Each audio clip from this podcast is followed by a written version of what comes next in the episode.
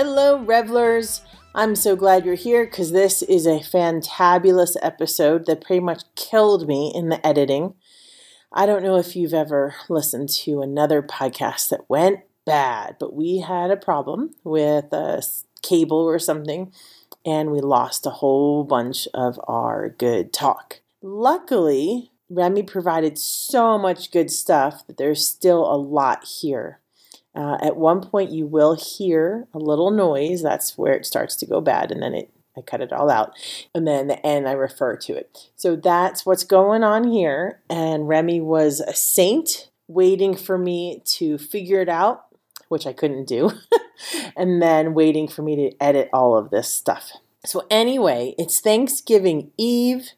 I hope that this brings you joy brings you thankfulness and gratitude, and you can see all of the connections and dots and wonderful people in your life, and that Remy helps you see that. And I know that you're going to enjoy this episode. Please stick around at the end where I have an actual outro to talk about after you hear some of the things that Remy talks about. So without further ado, Remy Meraz.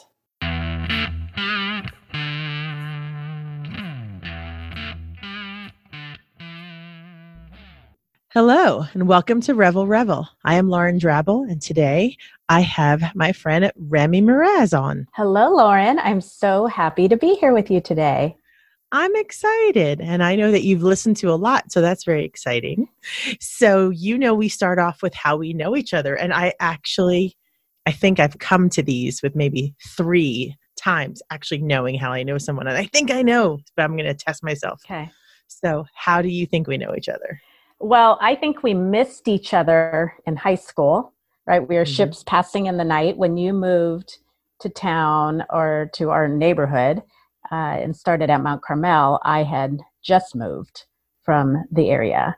And so uh, we did connect, where we did connect was at that 15 year reunion, uh, high school reunion. I think it was a 15 because I didn't go to a 10. Hmm. I'd have to do the math on what that what year that was. Yeah, I don't know. Yeah, because I I, I kind of like told you my my memory's not good. Mm-hmm. I thought I knew, but I remember mm-hmm. hanging out and like really getting to know you. I thought meeting you at Nettie's house party, which was an unofficial reunion, and that was 2009. Yeah, so I think that took place after the 15 year. Okay. Yeah, for sure. All right. Because well, that's nice. Yeah, and I know because yeah, it it was. I think I was already like I was engaged to be married at that time, and the 15 year took place before I was engaged. Okay. Yeah. Okay. That's how yeah. it worked. So, where did you move away to, and what caused that move? Well, that's a big one. So, I mm. moved to Chula Vista, uh, which is about 30 minutes south of of where we lived in Rancho Penasquitos. And what prompted that move was um, so I had a, a, very difficult, challenging upbringing living in Penasquitos, and I was not getting along with my dad, and and so I ran away from home. And when I ran away from home, that's when I learned that uh, my dad was not my dad. Oh. And I had already told my mom, literally when I walked into her house, I said, I'm not, I'm never going back there again. And she said, Oh, don't worry, you don't have to go back. And it was like, Really? That's, that was a little too easy, right? and so I, I uh, talked to her about you know when she left home because she left home at 18 i was asking questions about how did you live? You know how did you make money? Were you going to school? And and so as she's telling me her story i just did some quick math and you know things weren't adding up. And so i asked wait a minute are you telling me that daddy isn't my dad? Because if i was born in 1969 that means you got pregnant in 1968 and uh, daddy was in vietnam all right. And she said, Would you be terribly upset? And I said, No. And she goes, No, he's not.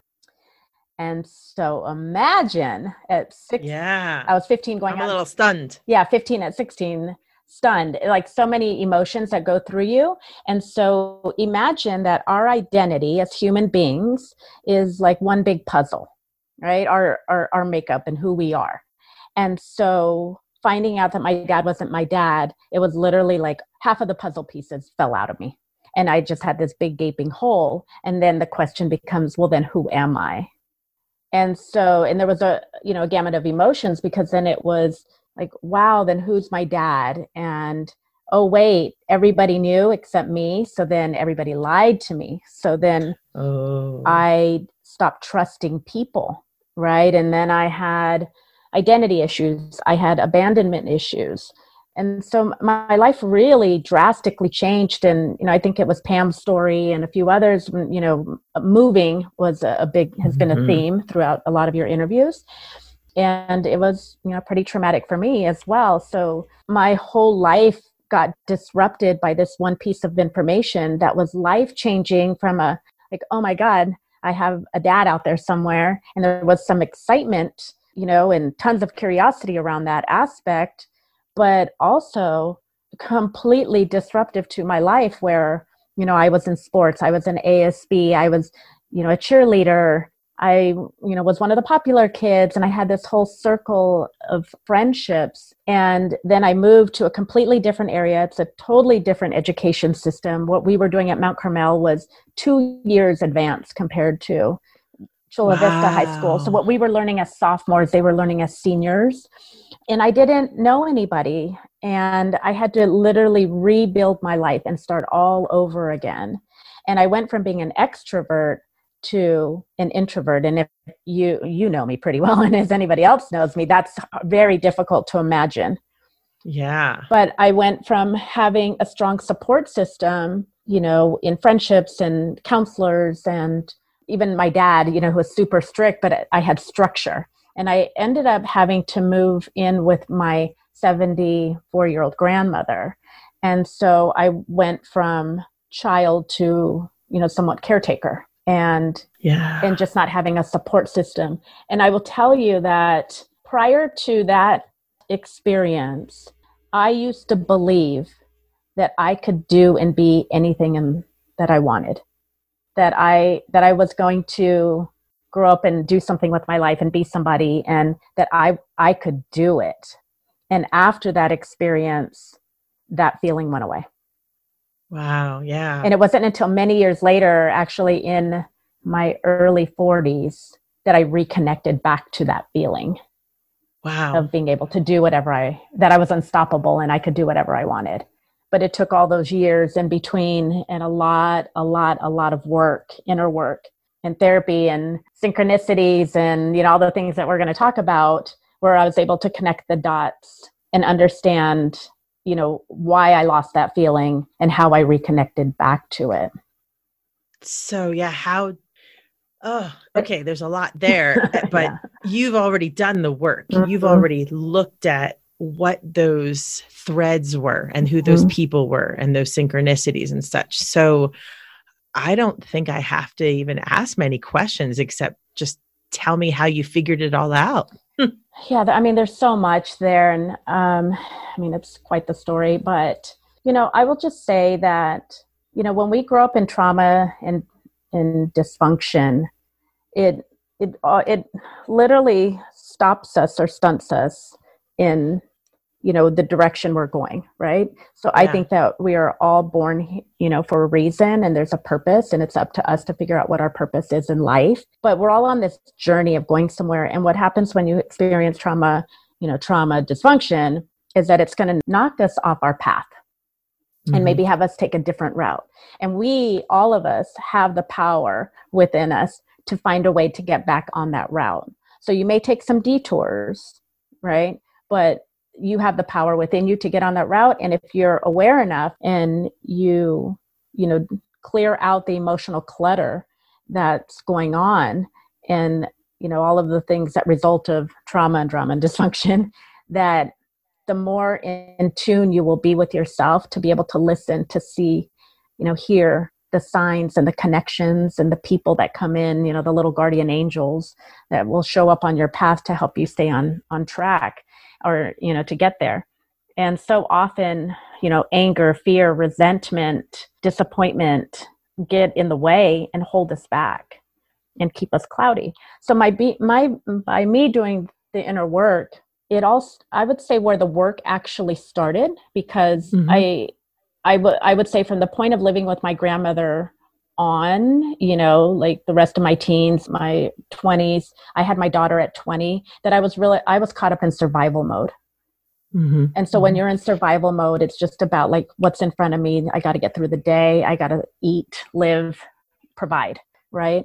Mm-hmm. But I read, I was always a voracious reader. And I read some really profound books in my early 20s. And so, and let me just back up. After everything that I experienced with, you know, trauma, drama, dysfunction, and growing up when my younger years, and then finding out this identity crisis. I only they took me to therapy once or twice, but that was it. And so, where my therapy was actually Oprah. So, watching ah. Oprah and then reading books. And so, a few of the books that I read early on was Celestine Prophecy, The Four Agreements, uh, Purpose Driven Life, and you know, so books in in those realms, and yeah. uh, The Alchemist, and so those books had a really profound experience on, or you know effect on me because I realized that they got me de- thinking deeper and that there was something greater out there for me and that I had the power to do it. I didn't always believe in it though, right? Because I was caught up in survival. Yeah. And and so it wasn't until my mid 30s, I guess, that when I it really started doing the work and it started because i got diagnosed with chronic anxiety oh. and what oh. triggered that was i was working i used to work in radio and i was working at this one particular radio station and the manager of that station our boss she led through fear and intimidation and i mm-hmm. had a very adverse physical reaction to that and i was getting sick i was having anxiety attacks i you know just all kinds of couldn't sleep you know all kinds of crazy things were happening. And so i realized that the feeling felt familiar.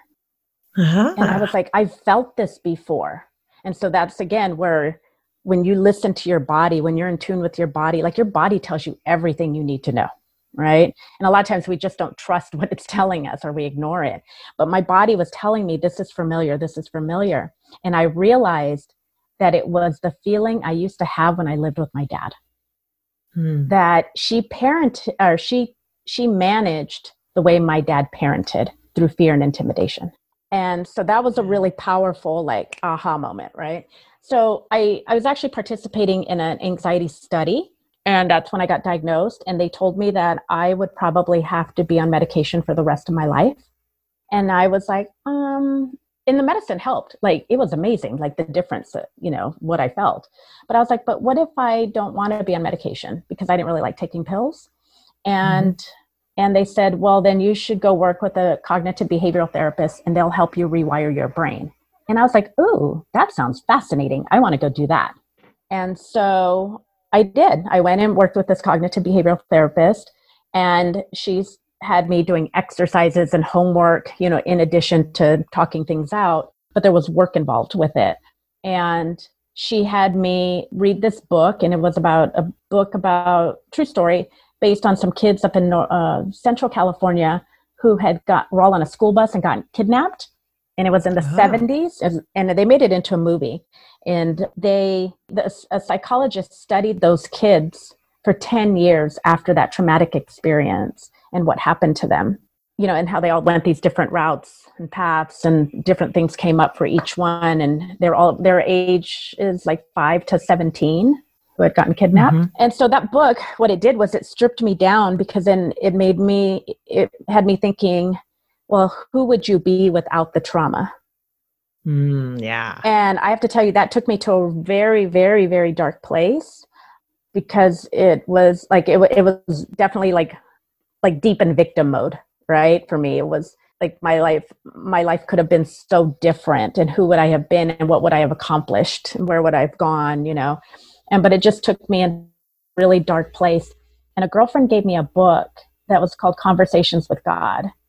Mm-hmm. and with i don't know sometime within the year because i was still this was all happening while i'm working at this radio station we had an event and they had a tarot card readers and the tarot card readers said to me that the only thing that you're looking for is inner peace and the only way you're going to achieve that is if you have a conversation with your father oh and i was like well and by the way i, I didn't share that i did meet my biological father when i was 18 oh. and but we we had a relationship for about four years and then we lost track of each other because I moved to a different city and he had changed his number and we'd lost touch. So I was like, Well, I have three dads. Um, so which dad are you talking about? And she said, There were negative circumstances surrounding your birth. And she said, It's your biological father. And I was like, Well, what if I can't find him? And she goes, Well, I don't know how religious or spiritual you are, but maybe you can have a conversation with God about it.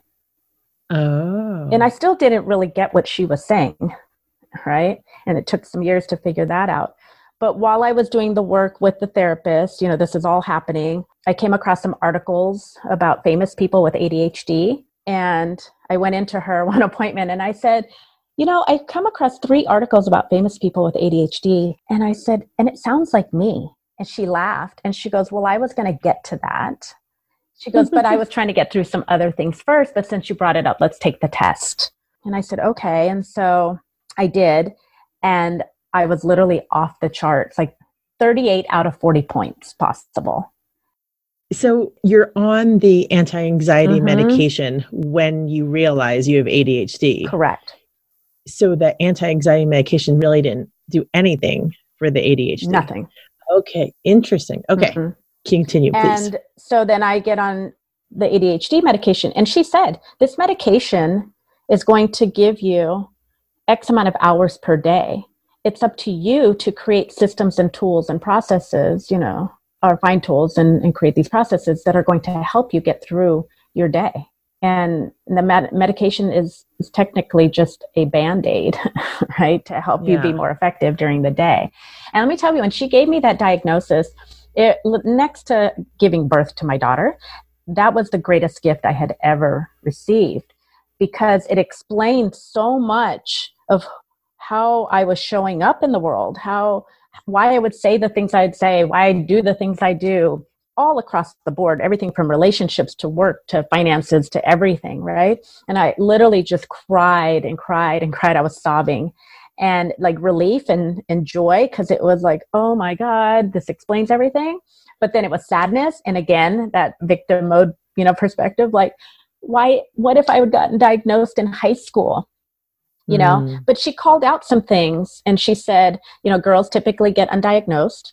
Mm. And because my dad was so strict and I lived a very structured, disciplined life, that was actually helpful for me. And because I played sports, that was helpful for me too you know, but she pointed out some other things I was probably doing. And so it was a great gift. And she goes, Why are you crying? And I go, Because I'm 37 years old. What if I would have gotten diagnosed earlier? And she goes, Well, Remy, here's the great news you're only 37.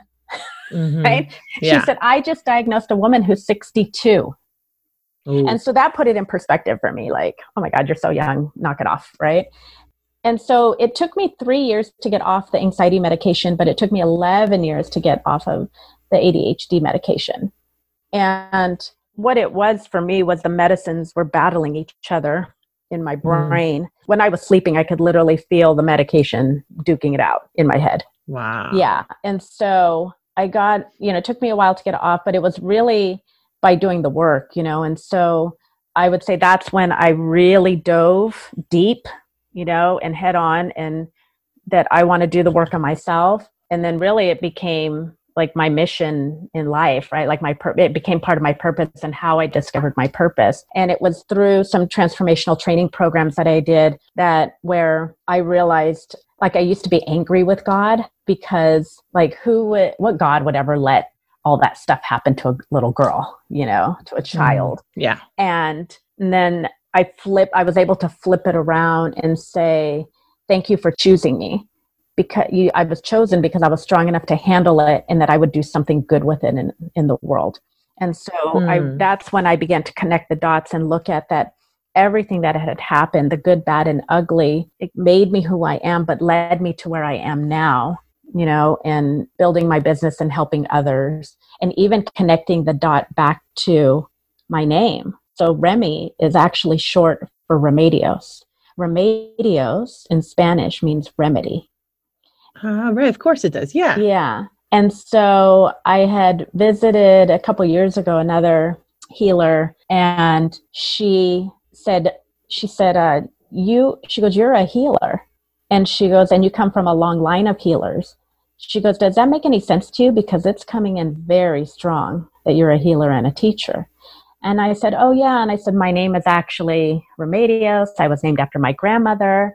And she goes, Oh, okay. That explains it. And so I went and told the story to my mom. And she goes, Oh, you're not the second one. You're actually the fifth one.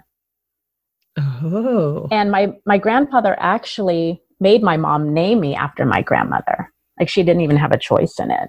And so when I think about, you know, like what I'm building with Me Tyme, you know, someone pointed out to me, Do you know what your name means in Spanish? And I said, Yes. And he goes, Well, think about what you're building. You're actually building this platform that connects people who need remedies to the people who can provide them.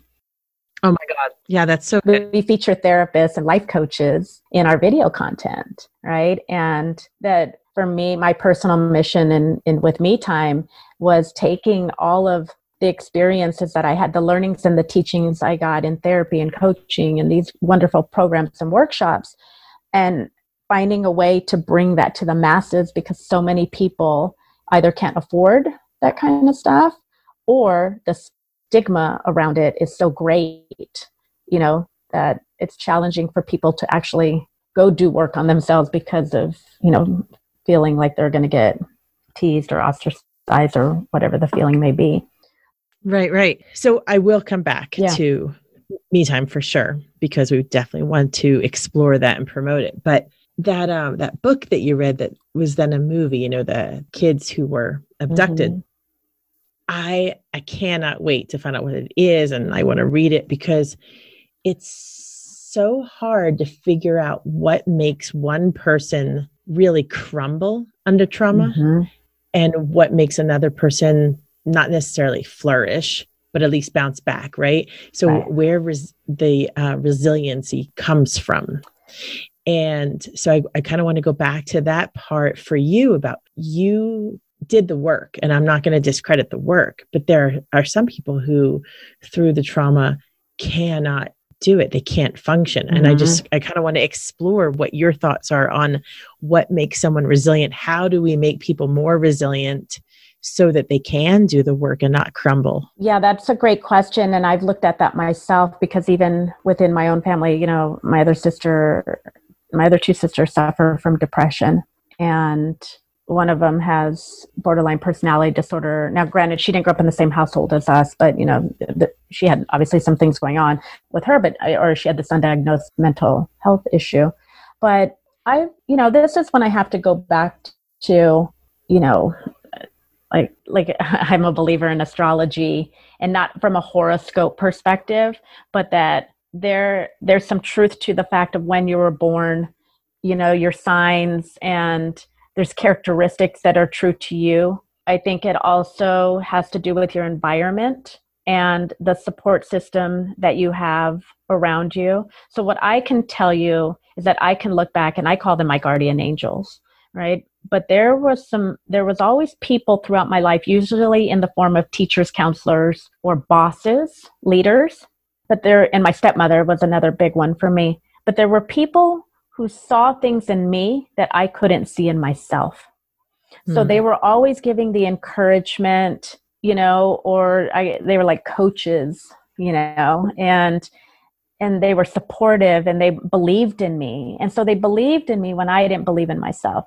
But they were always saying something that I hung on to that would get me through the next thing.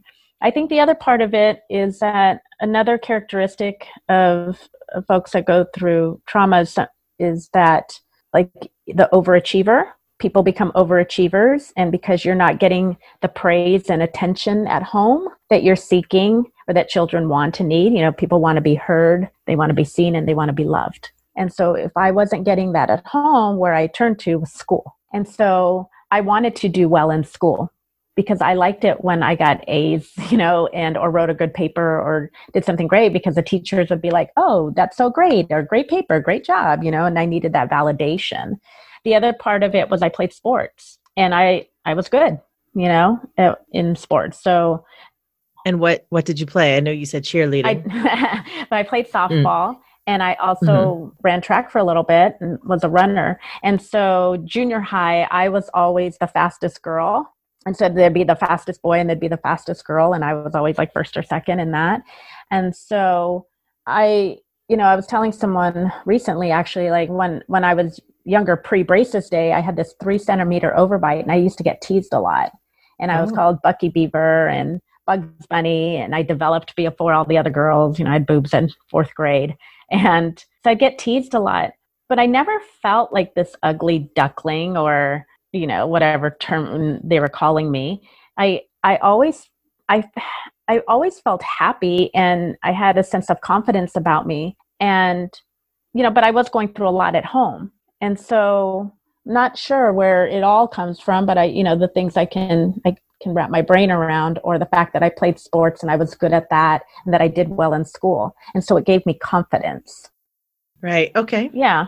Yeah. I mean you said you started out feeling that you could do anything and then it was taken away from you. Mm-hmm. um, so you had a foundation which was good. Mm-hmm. but then you said that the person who was really helping you a lot your therapy was oprah. Mm-hmm. so would you just read whatever she was promoting that week yeah i would i would watch all her shows but the there was one episode in particular and i was somewhere between the age of 18 and 20 but she had a child psychologist on the show that talked about she was addressing her trauma, right, of being abused. And she had the psychologist on the show and she talked about what happens to boys and girls who go through trauma, drama, and dysfunction and do not get help, do get not get professional help. And then she went on to describe how they will typically develop disorders or addiction. So that was a very and oh, and repeat cycles of behavior, generational mm, yeah. cycles of behavior. So here's another fascinating you know synchronicity aspect so my first boyfriend in high school when i moved to chula vista his name was joe and he was physically abusive with me hmm. and my dad's name was joe oh. and i had physical abuse. So typical like girls will perpetuate a cycle behavior. If you grew up in an abusive you know household then you're going to date abusive men. And i was exact i was doing that. And i was in relationship with him when i watched that episode. And so that was another big aha moment that i was just it wasn't my fault that i was because i was desperately trying to figure out how to get out of the relationship and i didn't know how and i was also beating myself up because i was like you're a smart girl you're a strong girl like how did this even happen so it's all the mm-hmm. you know the the energy of the world and you know how it all works law of attraction all of that right and I had a childhood wound that was unhealed that needed to get healed, but I didn't know how to heal it. And so I was just attracting someone, you know, like my dad essentially. And so when when I heard that, it was like, oh, okay, this isn't my fault. This is actually textbook. And so that meant I could learn how to get out of it. And it took me a year to get out of that relationship, but I did. And very profound. And so you broke it off with mm-hmm. him. And how how'd that go how'd that breakup go well you know it was several attempts but then when it finally did it was just me standing in my power of i'm not going to because even after i had my daughter i i didn't marry my daughter's father but i ended up going back to him which is crazy uh-huh. and you know like it's just crazy but it all makes sense when you understand the psychology of trauma right and so I, it was an incident that happened where he was driving like a crazy man in the rain with me and my daughter in the car.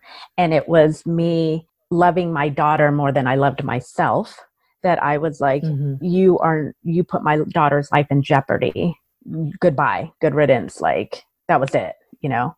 But it took my daughter coming into my life I think she saved my life from him because she gave she was my first sense of having purpose in the world that I wanted to do something good in the world because I wanted to make a great life for her. Yeah. At the time I couldn't do it for myself because I didn't my self-esteem was so low, you know. I was just this wounded being from so many different things, the identity, the abuse, all of these different things, you know, abandonment. Yeah. You are not the first person I've heard talk about or re- I've read about who said that they had to figure out how to be a strong woman after they had a daughter. Mm-hmm. Because they said, I don't want to be that bad role model. I don't exactly. want to give them that kind of life. Exactly. Yeah, so. And I thought, how will my daughter ever respect me if she sees me in a relationship like this? What will I be teaching her about relationships if I stay with this person? Right. So, how old was she when you were really figuring your shit out? I think I was figuring my shit out all along, you know. So, but yeah. I would say when I started doing the deep work, she was in high school. And what also contributed to the diagnosis or me asking the therapist about the ADH thing, because she was maybe like a junior. Yeah, she was junior, senior, senior, because I, I was 37 when she she was 17 when she graduated from high school. But that year, her senior year, she said, Mom, can I talk to you for a minute? And I was like, Sure. And she goes, No, I think I need you to sit down. And I was like, mm. Okay, what's going on? And she said, You know, I'm really worried about you. Um, I said, Why? And she goes, When I go to college, who's going to help you find your keys and your cell phone and your sunglasses? and I was like, I'll be fine. She's like, No, I don't think you will be but you know, I was always losing things and yeah, you know, and I was scattered. So she was she was in high school.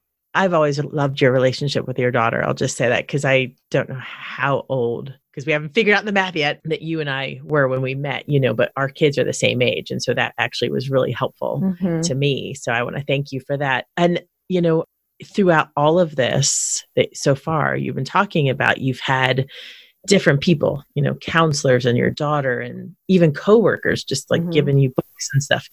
I think that there's something there and I'm not sure what it is. Maybe you've already put your finger on what made people want to say something, want to help, want to give you this thing to help you because a lot of people won't put themselves out there or they won't feel that the person will be receptive or whatever. So, you know, have you thought about all the people who've come to you and why and what they brought you?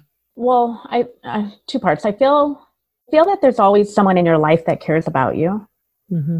You know, and maybe we just don't hear them or see them as someone you know trying to help you or shape you. But I feel like, I mean, if I get you might not have it at home, but you know, I, I've talked to a lot of people about this, and I've met a lot of people with similar stories. You know, and you know, a couple of friends like there's a grandmother there was an uncle you know there there was a mentor through a program there was a coach there was a teacher. And so i think there's always somebody out there. In terms of the the why or what they saw you know i i don't know but i actually just had an experience yesterday where someone reached out to me on instagram. Profile is private on instagram. And someone reached out to me and it's it's a like a shaman in a different country mm. and said i'm sorry for writing you i know you don't you know you don't know me and this is unsolicited but the spirit guides told me have a message for you Ooh. and it was like that you're a light in this world but you have some negative energies around you and that are blocking your spiritual growth and what's wild about that to me and you can we can be the pessimist because part of me is like okay, what do you want? You know, and how'd you find what me? You selling? Yeah, and what country are you from? And you know, like just uh, all these questions, right? But I found that super fascinating because I am where I'm at right now with my growth is in this exponential spiritual growth phase, and that like the calling to to go down this the path of learning and i feel like it's all connected to my name and like the healing the healer in me and mm-hmm. just ascending you know in consciousness. So i just found it interesting that the timing of it. Yeah. And i of course i'm curious. I want to explore it just because i'm curious to hear you know what this person has to say. But again like where my way of being and what i'm putting out into the universe my energy and what it's attracting you know and yeah. last week my sister called me and she is studying to be a mindfulness coach and yoga practitioner and she's doing a course right now and has a, a study group and there are people from all over the world in her study group and the woman said to her uh, christina you have a very strong connection to your sister right now. And she said, Oh, that makes sense. And she's talking, she thought she was referring to our younger sister. She said, I'm working out of her old bedroom. Mm-hmm. And because she had moved. And she said, No, not that sister, your older sister. You have an older sister. And she's like, I do. And she said, You guys have a very surface relationship right now. She goes, But you have an op- opportunity to connect deeper. And she said, Your sister, her aura right now, and she described my aura and said it was very angelic and beautiful and ethereal, and that she's in her Shakti. And Shakti in Sanskrit, Indian language, is feminine energy power. Ah. So this is now twice in one week that people from other parts of the world, this woman lived in Hawaii. Ah. And so when she described my sister's relationship, it was interesting because this is my sister from my biological dad, and I didn't meet her until 10 years ago. Oh. And so our, re- our relationship is kind of surface, right? Because we haven't lived in the same city, and she's much younger than I am. She's 28, I think. But I had just told a friend of mine, I'm so excited for my sister because she's studying all this stuff and it's all stuff I'm into. And we're going to be able to now connect on a deeper level. Nice. And this woman said that very same thing. So I think there, like, this is why I was so excited to talk to you and what, and, you know, because I love what you're doing and what you're talking about because I truly believe in energy and there's connection between all of us. And I think that as human beings, we come across people all the time or we meet people. And I find this true mostly like in the dating world is that we think that because we meet somebody of the opposite sex that and especially if there's attraction that we're supposed to automatically date them. And we don't know why we're meant to why we're meant to you know meet people. It could be to date. It could be to introduce you to my best friend who actually is the love of your life. Maybe we're meant to be business partners. We don't know. Right. right? We don't know. I think that everybody comes into our life for a reason and it's up to us to explore the connection and see what that reason is and a lot of times in in my case like when you're asking the question about these people these bosses these leaders whoever took an interest in me or you know wanted like ended up mentoring me or being that guide for me the guardian angel that you know a lot of times we're so stuck in our stuff like you know what we're going through or survival mode that we can't appreciate a connection or maybe we're guarded. We won't necessarily be open to it and so it's about staying open and understanding that maybe it's not even to help you but maybe you're coming into their life to help them to make the difference in their life. Totally. And you you know at the beginning you said about how moving keeps coming up mm-hmm. you know and other themes have emerged like that one that i didn't see coming. You know when I started this, I definitely wanted to talk about how we all are connected and help each other and people come into our lives and even if it's a say an author mm-hmm. that book is that product of that person that person that's come into your life even if it's through a book and i hate when people say you know i'm a self-made man and all that bullshit because you've ne- no one's ever done anything on their own there's always a community and so community comes up a lot and being open and paying attention mm-hmm. and all that stuff comes up a lot. And, you know, it just seems that people, when they can be open and pay attention, all of that great stuff, that positivity just keeps coming in and bringing people and what they need. So, when you were really working through all of your trauma, mm-hmm. were you thinking to yourself, well, I don't know how to phrase it. What were you thinking to yourself about getting outside of yourself, outside that trauma, outside of that victimhood?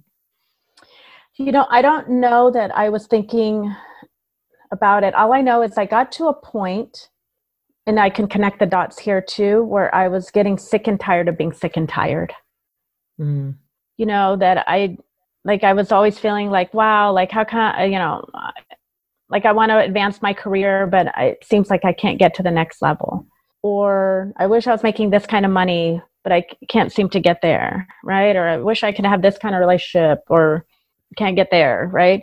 And so again, it it was all living in victim mindset. Like why is this happening to you? Why can't I, you know? And I think I would vacillate between this victim mentality and then this empowered you know and i can do anything and because i did achieve a lot of things you know when i was young but i was getting sick and tired of being sick and tired i watched the secret mm-hmm. and i had i was in new orleans when hurricane katrina came working on for work on a marketing i didn't know on a that. marketing project mm-hmm. that was a big one for me I was working for a marketing agency and we we promoted a lot of movies and television shows. And so I was in New Orleans working on a promotion for HBO and that being there I got out on the last flight.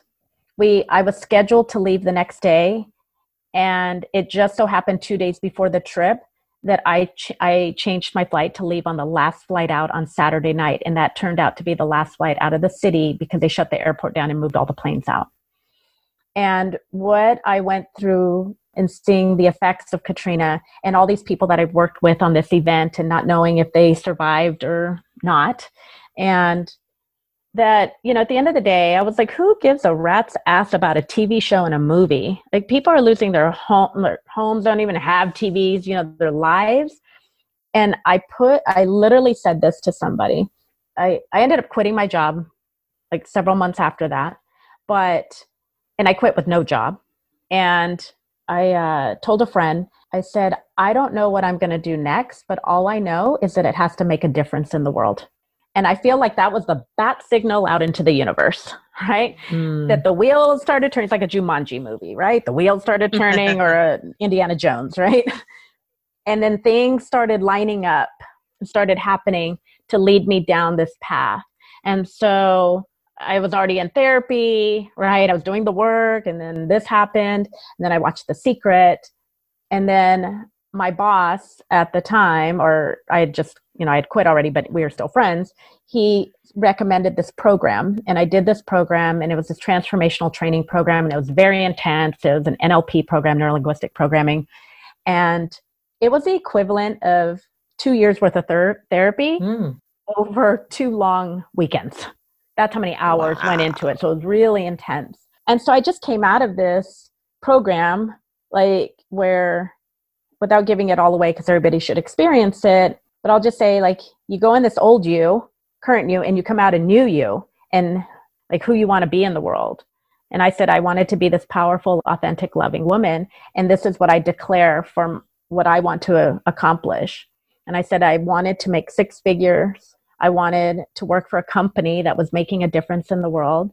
And I wanted to open myself up to marriage because I'd always been so anti marriage, to love and marriage. And I said, and I wanted to use my story to help women or people in the world. And within within a year and a half, I got a new job, a clean tech energy product company, manufacturing company that was making a product that was making a difference in the world. I was making the six figures and I met who's now my ex-husband, but my and my husband at you know my future husband at the time. And so the point being is that I opened myself up to love and marriage, and then I a few years after that became the president of the Latina Business Women Association and started working with Latina entrepreneurs. You know, and then I started doing speaking opportunities and that kind of thing and volunteering, and so so I manifested literally all of those things. But for what I've come to learn is that the manifestation happens, the magic starts happening, and being able to do it, you know, literally like that. What came after I really got rid of the emotional clutter. And what I like yeah. to say is that I went into that program carrying like suitcases and carry on, mm-hmm. you know, and check in baggage. It's all the baggage. It was all the pain and the hurt and then all the shit that accumulated as a result of that because you just keep adding on and adding on. And so it was unpacking. It was unpacking all of that stuff, you know, reducing it to maybe what a roll on or a knapsack. And our issues are our issues and they don't necessarily go away because different things throughout life and experience are going to trigger you. But now it's about how do you get through those things. So before something would happen and would take me out for days, weeks, months, right? And now things may happen and literally in the moment I'm being triggered and I am parenting my inner child and talking myself through the situation in literally seconds now. Wow, that's great. Seconds. That's phenomenal. And everybody i believe truly has the ability to do this has the power to do this but it takes work. And i'll tell you it's not easy but it's always it was my quest and that woman was right. That tarot card reader was right. She said all you want is inner peace or peace of mind. And that's why i do it because i like the high vibrational emo- emotions of joy and happiness and love and peace right? And and this is that part of growing up in trauma that where I became a conflict avoider mm-hmm. because I saw so much conflict mm-hmm. that I was like, I never want to have anything to do with it. What I didn't know is that there's healthy conflict. Right. But by being a conflict avoider, it always, that means always that I'm trying to stay in this state, this higher state. Right. And so now the difference now is now I don't avoid, right, the emotions. And now, and it was learning, you know, to understand healthy conflict and then be, get better at conflict resolution and developing those skills. So, you are the first person that has said about liking the higher vibrations of joy. And it's funny because you would think we'd all be that way, but we know that not everyone is that mm-hmm. way, and most of us aren't because you hear all the time about people being afraid of that and running mm-hmm. away. Mm-hmm. So, what do you mean by that you like that higher vibration? What does that mean to you and why why should people run to it and not from it? So there's um three i don't know if you're familiar with like 3d consciousness 4d and 5d consciousness. Not really if not i'm, I'm going to send you something okay cool. that will actually and it'd be cool to actually put it up with this as an image. So sure. 3d conscious and and i'm just going to go through it really quick. The it's it's where we live on this earth plane right now. Everybody is in 3D consciousness, right? It, this is the world we live in. But a lot of feelings that may, or thoughts may be a behavior that may be associated with that are, and let me just tell you. Um, this is ego association, service to self, duality, polarization, labels, separatism. So, everything we're seeing right now, given the political climate and all the things that are happening, this is all very 3D, right? Control, rules, status, materialism, linear thinking, fear, lower based emotions, fear based programming, cause and effect, right? Victim mentality. You'll, you're going to feel like dense and slow and heavy right and so then there's 4d so it's like as you're ascending you're you'll move into the 4d but where 5D is, and I feel like we're really seeing this in the world right now, that with the social justice, you know, with the Me Too movement, the rise of feminine power and energy. So 5D consciousness is unity conscious, aligning with the divine, heart centered, being in service to others, purpose based, connectedness, high frequencies, authenticity, abundance, you know, co creation. So, like what you're saying, a village to raise a child, you know, or yeah. or to build a team a company you need a team yeah. effortless light ease so for me it's really like uh, i think that effortless light ease feeling when you when you're in this space of love and unity and kindness and empathy and all of those feelings you feel lighter and what i've noticed and that's happening for me is that that i'm manifesting things faster ah cool that i'm having god moments where I literally they're and they're spooky. Like sometimes they'll give me goosebumps. Um, like one particular morning, I woke up and I literally opened my eyes and I said, God, how are we going to take care of all this legal work that needs to get done for the business? And I said, Can you show me a way? And two hours later, literally two, I met another entrepreneur and we were just started chit chatting. And I don't know what made me tell her that I had this issue, but I shared, oh, my current challenge is blah, blah, blah. And she goes, Oh, maybe my firm can help you. And I go, What? Uh-huh. And she goes, Oh, I haven't quit my day job. She goes, I work at a law firm, and it was a big firm in town. And she said, And we do pro bono work. And she said, Maybe we can help you. She goes, Send me your, your pitch deck. And I sent it to her, and she called me two days later, and she said, My firm's going to help you. They're, they're going to take care of it all. Wow. Wow, wow, wow. And, you know, I love that moment when you realize I opened my mouth to the right person, you know, or to the right person who then connected me with the right person. You know, I just love those. But it's like, no, to me, there's no accident in that. Yeah. Right. And yeah. especially since I asked and I put it out there. And right. so I'll just say that, and I, when I look back at my life, I've been manifesting my whole life. Right. But I would just say it was the frequency, there was bigger gaps of it. And everything, and yeah. we manifest everything, even the negative stuff Right. And sometimes right. it's all it's also having to understand that a bad thing that's happening to you may all may actually be helping you for your greater good. For sure. Yeah. Agreed. In the form of a lesson or it's being taken out of your life to set you up for something better. Yeah. So let's get back to Me Tyme. Mm-hmm. And I know you've you are the queen of knowing how to pitch. I don't So I don't I think you're so I don't want the standard pitch. What I want is the revel revel version of all of the weird serendipitous how it came to you, how it came about, that part well, of it. Well, so you know, one of my favorite moments of that uh, what you're saying is actually connected to you. Oh. Because we went you came to town to and we had a get together in your honor at Mr. Factor's house and Simon was there. And Simon and I had met, went, met before when, but we had never, That's right. we had never spoken, uh, you know, talked to us just, oh, hello kind of thing. And he came up to me that day and was like, so Remy, what do you do? And I was like, oh, well, actually, you know, I just got laid off from my job. And I said, I have this idea. And I told him about it. And he said, I want you to look me up on LinkedIn tomorrow. Here's my number and then call me. And Simon said, I'm here to help you. And Simon's now our CTO. And so I was in need of a developer. And then boom, there's Simon. Like, hey, Remy, what do you do? right? yeah, he probably just thought, oh, here we go, Lauren dragging me to San Diego again. right. And it and so again, so I even think like one of the reasons you and I were supposed to meet was so that I could meet Simon. Yeah. You know, that's how I see things.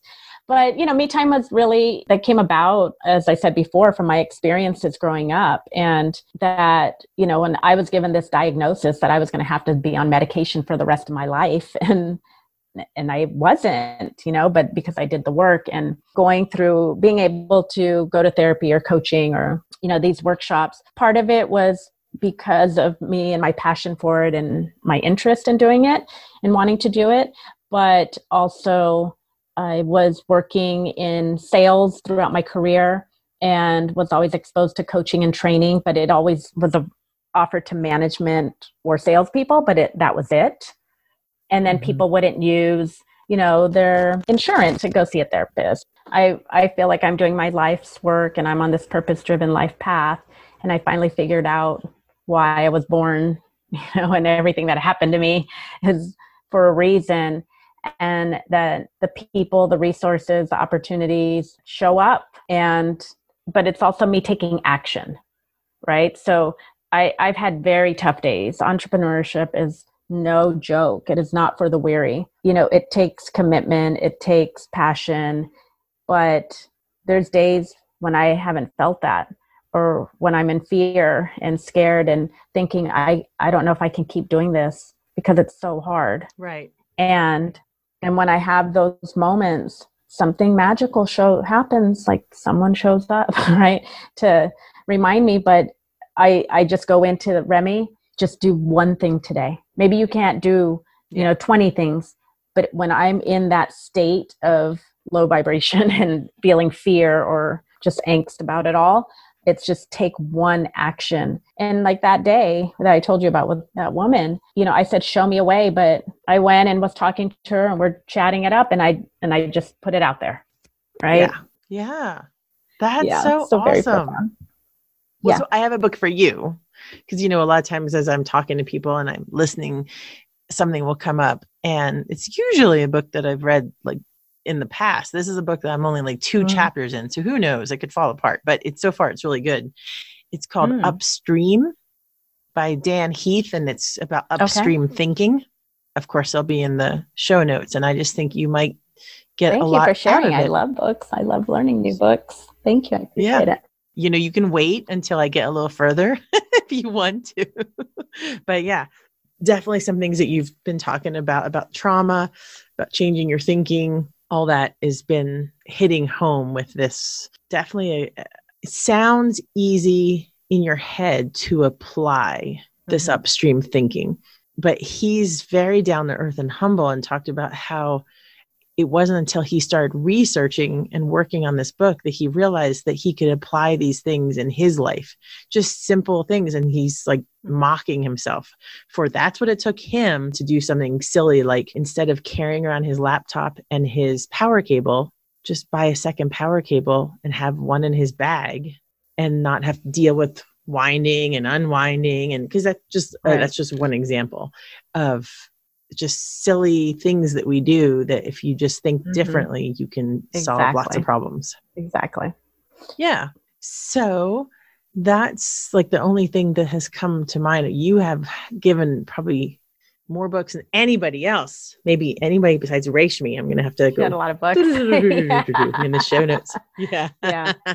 But I'm really excited about seeing this chart with the third, fourth, and fifth. Really powerful. And I, and I've never done a visual like that, so this is going to be interesting. And where did you learn that from? Was it that course no, you took? I I started learning about 5D consciousness actually from a coach that I worked with. She's a law of attraction spirituality coach. Her name is Barbara Daoust. Mm-hmm and she was phenomenal phenomenal phenomenal and so that's why i started learning about it and then she turned me on to some thought leaders and authors to follow that play in this space of energy and spirituality. And um, so dr joe dispenza is one um, greg Bra- gregg braden is another. And um, there's several and i'll i'll share those with you so you can post those in the show notes. But i started following them and and what barbara said again is the our goal in life on a daily basis is to try to stay in those high vibrational emotions and ways of being and when you're in that space that's when the law of attraction is works at its finest it's so powerful and those magical moments will start happening and that you like you don't I don't even have to write things down anymore, like Seven Habits of Highly Successful People. It says, you know, you you think it, you write it down, you tell people about it.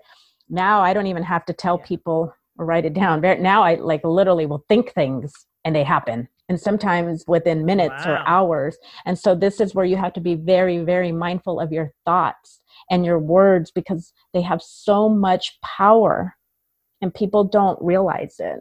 And so if yeah. you can tap into that space and and there's another book I read called Shakti Leadership, and it talks about the masculine and feminine energy, and that everybody operated from the best characteristics of the masculine energy and the feminine energy, then we would be in this very harmonious, live in a harm, more harmonious world. And and they predicted what's happening in the world right now in this book they literally said that we're going to see a rise in feminine energy because we've been ruled by toxic, toxic masculine energy for so many many hundreds of years right and yeah. look at everything that's happening right now so we are this is a very very important time in the world right now because there is a collective conscious shift happening but you're also seeing duality you know? So like people rising up and using their voice and signing petitions and you know kindness you know random acts of kindness and but you're also seeing the worst of people as well and some of that toxic behavior. And so it's this thing happening. And so for all of us that are playing in this space of positivity and higher consciousness it's so important that we continue to stay in that state and not get sucked into the rabbit hole of all the negativity because we actually have the power to shift the consciousness of the world. Wow. Any idea of how long it's going to take? um, I, I, am asking the same question, but and it's going to yeah. take some time. But the fact right. is, we're seeing you. We can actually visibly see what's happening. Look at all the women who are now in office, right? Look at all the social right. justice things that are happening, the changes, you know, that are happening in the world. Right. So you know, you said Shakti mm-hmm. and then you said Shakti Rising. Mm-hmm. And I know that you left Mount Carmel mm-hmm. at the end of freshman year, right? Sophomore. At the end of sophomore. Okay. So we were both there the mm-hmm. same year. Mm-hmm. We just never knew each other. Okay. So have you ever heard of Shakti Rising? It's a nonprofit in San Diego started by our classmate Shannon Thompson. No. What? Yeah. Yeah. She's very el- elusive. It's all about well you'll read and i'll have yeah. a link and she has no idea i'm talking about her because she's um like i said she's elusive not anymore def- this is going to be calling for her yeah, yeah, yeah. You put it in the she, universe. Um, she's elusive with like our group. Oh, our oh no, world, I got what you're you saying, know? but yeah, but she obviously she's out there doing stuff for her nonprofit all the time, and it's about female empowerment, uh, particularly high school age girls. Mm-hmm. Definitely check mm-hmm. into Shakti Rising. I would love to and that's my superpower bringing people there together. maybe she'll maybe she'll talk to you. Yeah. That's awesome. Thank you for sharing. And i don't know what part of san diego i just know it's in san diego county somewhere so hopefully it's not too far. And you're in la though now right? I'm in la mm-hmm. yeah. right up the road. What part what part of la i'm in the valley. Okay. Mm-hmm. Valley girl. in the valley. In the um, valley. Trying to make my way back to the west side. anything that you really want to make sure that you talked about about some cool you know serendipitous thing going on in your life. I, I, don't i always I feel like that's pushing pressure on you but i also feel yeah. like i i don't want to just assume that you've talked about everything you want to talk about. You know i what i think i really want to say to people is that our mind is so powerful.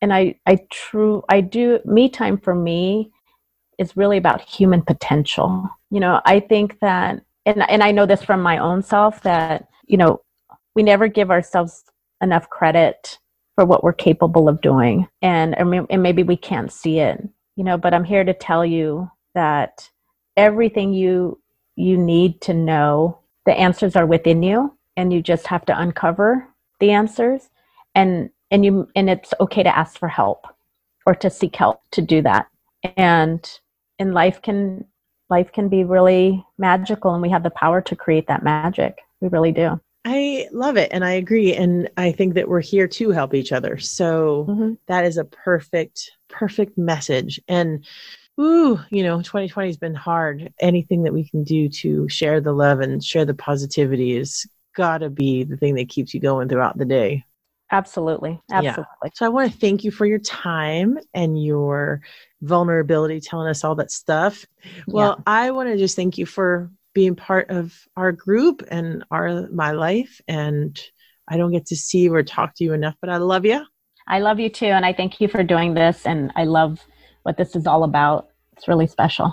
I think so too. All the stories. I was just so moved by all the stories so far that I've listened to, and I found little connections with everybody thus far that I've listened to. Oh, and and you said something that I forgot about because of the technical problem, but earlier you said connecting the dots, and you know what? It's so funny because that's really what this is all about and no mm-hmm. one has said that before you. Mm-hmm. You're the first person. I can totally do that My, with Meryl. Meryl story, boom! I was like, wow, Meryl and I were going through some similar stuff. Yeah. You know, at the same time, it, you know, it was all heavy, and but we didn't know oh. as kids. And you know, another story, someone I dated at Mount Carmel. Um, I'm not going to say who he is, but we connected as adults recently, and we had a conversation. And I did not know this at the time, but again when you think about the law of attraction, but he was going through an abusive situation at home while we were dating, and so was I, but neither of us knew it at that time. Oh, wow. And we just found this out in the last Damn. year or so.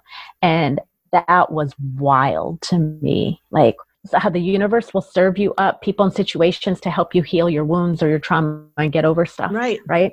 And, no, right. And you don't know, but you don't know. And I'm so glad that this is able to do that. And, you know, a lot of people say, oh, you know, I figured something out, meaning, and I connected the dots.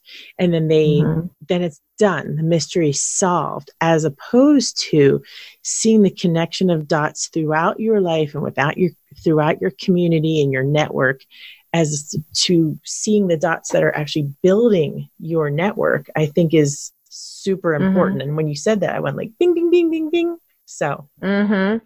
your network can help you to, you know, rise to your your highest self. Yeah. So sorry to say yeah. goodbye twice, but that was obviously very important. It's okay. goodbye. okay. Well, thank you again so much. And you thank have you. a lovely evening. Okay. Okay. Okay. Bye. Good night. Okay, revelers, you stuck with it to the end. So let's talk about therapy. The holidays are upon us quite literally, and you may be alone because of COVID. You may be seeing just a small subset of who you normally see. or you may be seeing everybody. And who knows? But this year's holidays are going to be weird, going to be fraught with worry about getting sick or missing someone that you're afraid if you go to them that someone might get sick and all I can say is it is a tough time for everybody. As you heard Remy did a ton of work in her life and she is better for it and now she can make Me Tyme which is this amazing network to help you get access to different professionals that can help you and if you've seen the social network and you've seen how bad it is and how they're sort of preying upon your moods and needs and such, basically think of Me Tyme as the antidote that it gives you that same help during your needs and low points and stuff, but it's not preying upon you to do this. Its design is to help you. So check out Me Tyme. I really think that will help. And also check out BetterHelp. That's better H E L P to get connected to a professional one on one therapist, which we all need. There is not anyone who is so freaking healthy that a therapist can't do anything for them. No one. Not even my dog and he's the most simple thing on the planet. He just is pure love and he could still use a therapist. So do not be shy, do not be proud, do not be afraid, do not be thinking that you're alone because over 1 million people are in therapy just with BetterHelp. So it is there for you, just like Me Tyme is there for you and Revel Revel is there for you. And I just want to say I am thankful to everyone who has been on the show, who has listened to the show, who is going to be coming up on the show in 2021. And we have a few more episodes between now and the end of 2020. So happy Thanksgiving to all. Happy Thanksgiving, especially to my revelers. Love y'all.